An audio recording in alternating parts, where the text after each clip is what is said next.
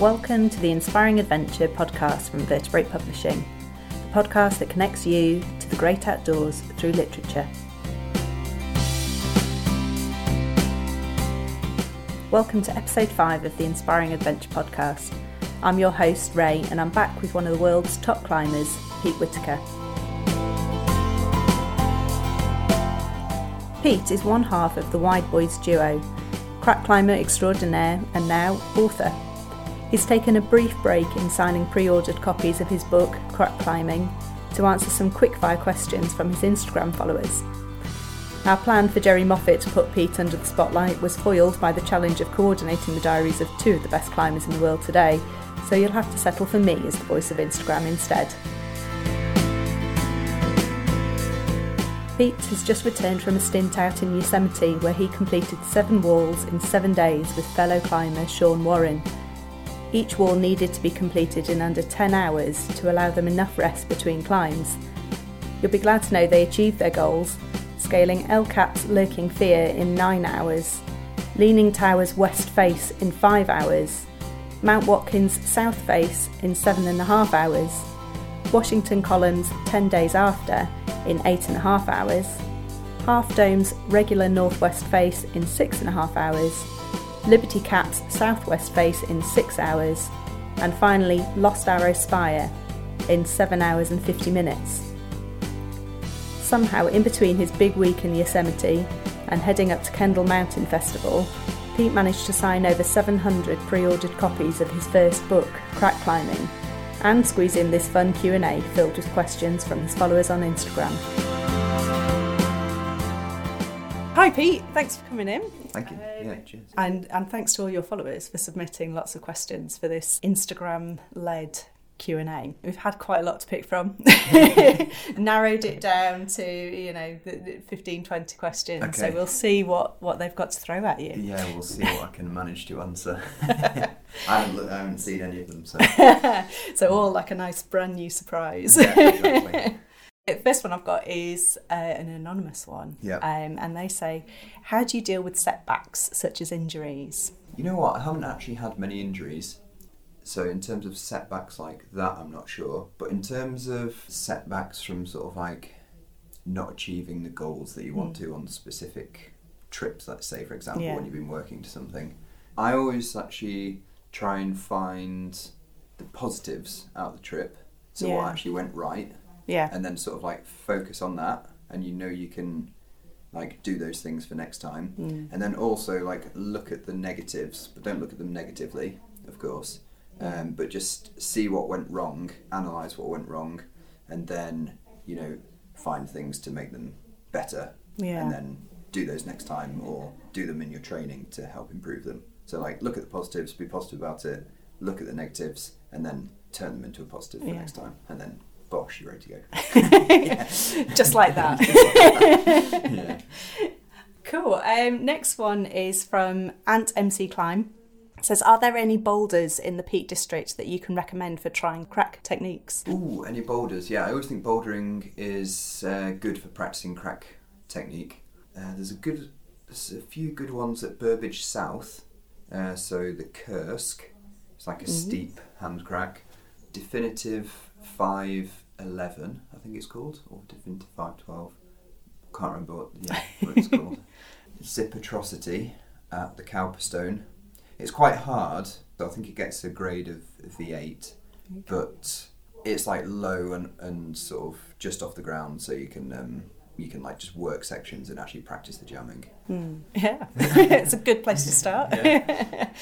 Next one is from Hodnung. If you could be a panda or a koala, what would you choose and why? Go a koala bear. Yeah, because they're like hanging onto trees. And probably do a little more climbing than a panda. Yeah, a bit more climbing. And they've probably got good like fridge hugging strength, you know, like open. Because you always see them hanging onto trees, don't you? So yeah. Go koala bear. Cool.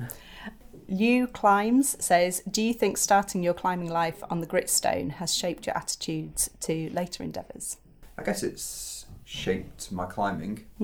I think the gritstone is quite a technical form of climbing, so I think it taught me to use friction and technique and find weird ways around moves, which is essentially sort of like what I like doing now. Yeah. And also I think it taught me to sort of manage risk and sort of like try and be in dangerous situations but safely.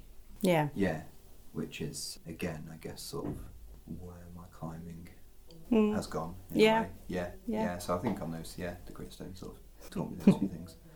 Cool. Harvey123Go says, will you be writing a second book of crack climbing innuendo jokes? You must have heard thousands. Yeah, there was a lot. I mean, I put a lot of innuendo jokes in my first draft to John, the editor, and then when I got it back, a lot of them had gone. But I hope you enjoyed reading them.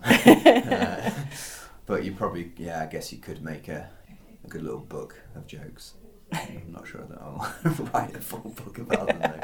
There's a few in there though. Yeah. There are a few in there. Oh, but they're a bit more mellowed out than my first draft, I would say. Yeah. Oh, good one. JJ Samundio says, are finger jams just a matter of building up your pain tolerance? I always say, like, with any jamming, finger jams, hand jams, foot jams, whatever it is, there is an amount of pain. Just because you are twisting your fingers or your hands or your feet in sort of bizarre ways. But I always say that it shouldn't be painful to climb. You know, there is an amount of pain, but it shouldn't be painful. You know, if it's painful, you're probably doing it wrong. It's a good thing to remember. Yeah. But you have to have a little bit of tolerance to sort of to a certain extent, sport isn't a comfortable thing. You need to be pushing yourself out of your comfort zone to succeed. Yeah. Getting racy, I hope that's how you pronounce it. What's your least favourite body part to get stuck in a crack? Your head.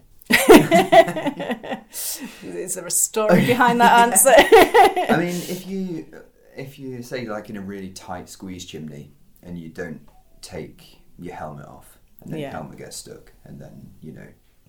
And then you sort of like strangling yourself. That's never going to be great. No. I'm going to just leave that experience to you and plan on never head jamming. Bonfife says, what's your favourite bouldering spot worldwide? Favourite bouldering spot? Oh my God, you know, I've never actually been, probably since I was about 12 or 13, I've never been on a specific bouldering trip. I'm not really much of a boulderer. the only place I've actually been bouldering is Font. Like specifically gone bouldering is Font. So it's going to have to be Font. Yeah. That's the only place I've been. But I think that's fair enough. Yeah. Next one is from Amy Luhu. What's the most comforting way to explain crack climbing to a worried mum? Well, it's nice and safe. Yeah. Obviously, because it's a crack, so you can get lots of gear in. Yeah. I mean, that's quite a... comforting thing. Well, it's safe and fun, isn't it, really, crack climbing? Totally. So there's no real issues to be worried. Yeah. Yeah. I don't really think there's no real issues. Presumably, so long as you're good at placing your gear. It's all about gear placing, isn't it? It's not like, I was going to say, like bouldering, I suppose, where protection is limited, shall we say. No. Pretty safe. Yeah. It's very safe. Yeah. So Amy should just basically play this podcast to her mum. That's the answer. Yeah. Yeah. Oh, this one's going to put me through my paces. Jockle Haups. I'm guessing. Apologies in advance if I've pronounced that wrong. Yeah. What's your favourite pitch on El Cap? I'll go for the monster off width on Freerider. Yeah, because it's a big wide crack and I actually hate it. So that means it's good. I like that. Yeah. That whole thing about putting yourself out of your comfort zone, that's where it comes in. Yeah. And Garland Jameson says, where did the Super Rad logo on the front cover come from? Who is the artist? So that was done by Alex Poyser, who's done all the illustrations in the book. So that's his drawing, and then... Jane, the designer, sort of tweaked his illustration and made it sort of like a line drawing rather than a specific illustration. So I guess it was Alex and Jane. Cool. Combo. Yeah. Did you work quite closely with Alex in terms of getting those illustrations? Yeah, I did, yeah. So basically for him to do them and sort of like illustrate all the bizarre techniques that are in there, I took a load of photos of my hand and like body parts in the position. So I actually made a see-through crack. Ah. Yeah, and then like I would put my hand and arm inside, and then I got my mum and my girlfriend to take photos. And then I sent them all to Alex, and then Alex drew from them. Yeah. I was going to say, it's not a selfie attempt, is it, that with like an arm shoved in a crack? And some of them actually I just did air positions. Yeah. So I was just like doing the position just in the air, and then got a photo of it and then sent it to Alex. So Alex just got all these like bizarre photos. He had quite a job on his hands there. Yeah. I think he's done a very good job of it. He's done a very good job, yeah. Right, so Paolo's art photo says, which beer should I drink to become a better crack climber? You know what, I don't really drink beer. Is there another drink, a tipple of choice, or are you just fueled by tea? Yeah, tea. I always think from my travels, like I always think the Czech climbers are good crack climbers and good drinkers. So maybe some sort of Czech beer. I like the thought process there. Yeah. They must come together. Because when I climbed in the Czech Republic a little bit, they use these knotted slings for protection. Okay. And it all seems like a little bit sketchy in a way, as a visiting climber.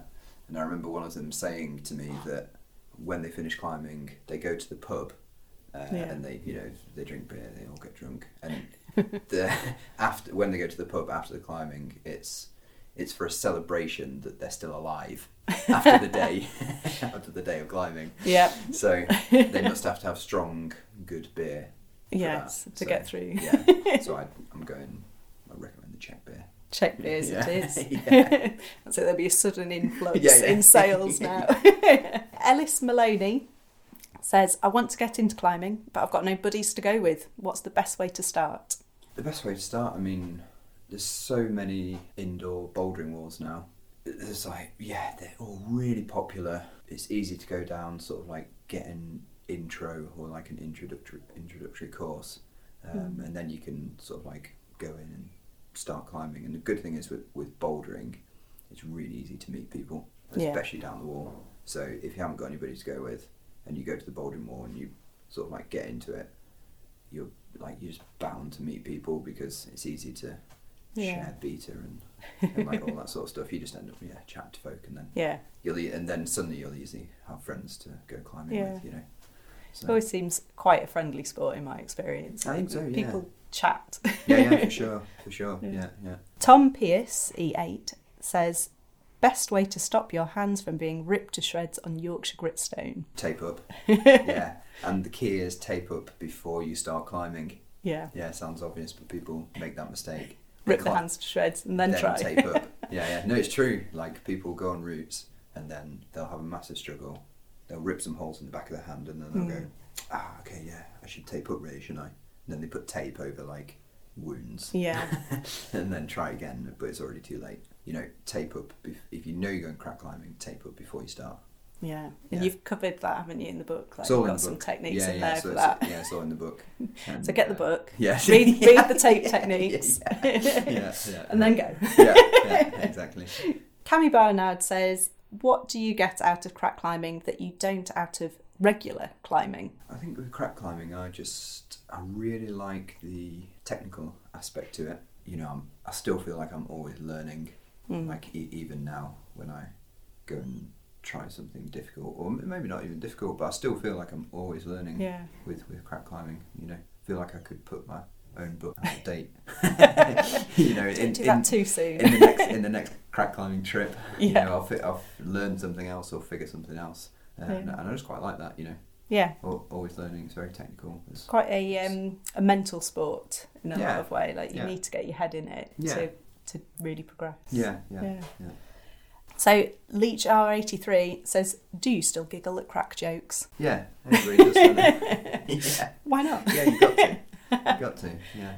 And I'm going to close up with a question from my 8-year-old daughter. Oh, yeah. Who's said, what's it like sleeping and living on a cliff? Well, I really enjoy it. Yeah, yeah. Just because of the... Yeah, it's just like a little adventure. Yeah. It? So I say yes. I've never done it. No, no. I mean, yeah. It's fun, a good laugh, and you know, if you go with really good friends. So yeah, I imagine there's something about the close quarters that's something that you need to be quite open. Shall we say? Yeah. But it's really good. You just get to go camping and on vertical wall, so pretty fun, really. She was quite interested in the logistics of it. Like, oh, really? How do you actually sleep on the wall? So which led into conversations about portaledges. Yeah, like a sort of like hanging tent. Yes. Yeah. One question that came up in the office, I think came out of your Kendall talk the weekend, and about your favourite nature wee experience. Yeah, it was that I got very, very thirsty on a wall once, and I got to the point where I was thinking about, you know, if I could have peed in my water bottle, then I would have done it, but I was so dehydrated that not much chance. No. Yeah, it's the most thirsty I've ever been, because I basically tried to climb El Cap with a litre of water but, you know, by myself, and that wasn't enough. No, and you're quite exposed up there, really, aren't you? Yeah, and I got half of the wall and I just didn't have any water left. Oh, yeah. Not your most fun experience then, I'm assuming. No. Well, thanks for sharing. Yeah, that's all right. Yeah. Both on that answer and the others. And thanks very much for coming in. Yeah. So hope that all your book sales go really well for you. Yeah, thanks very much. Well, I think we all learnt something from that. If you're keen to improve your climbing, you can head over to our website, v-publishing.co.uk, to order yourself a copy of Crack Climbing. And if you're really up for expanding your climbing repertoire, why not opt for our 3 for 2 bundle offer, which features Pete's book as well as 1001 Climbing Tips by Andy Kirkpatrick and Mastermind by Jerry Moffatt. You'll be scaling El Cap yourself before you know it. If you've got any feedback on this podcast or suggestions for topics to cover or people you'd like to hear from, drop me an email at rae, that's R-A-E, at v-publishing.co.uk. Our next episode comes out in a fortnight, our last one before Christmas, on the 12th of December, where I'm chatting with Susanna Cruikshank about her upcoming book, Swimming Wild in the Lake District. If that's too long a wait, then why not pop over to our YouTube channel to catch our interview between John Barton and Jerry Moffatt, which comes out next week. In the meantime, join the conversation by searching for Vertebrate Publishing on Facebook, Twitter, Instagram and YouTube, or sign up for our newsletter at v-publishing.co.uk.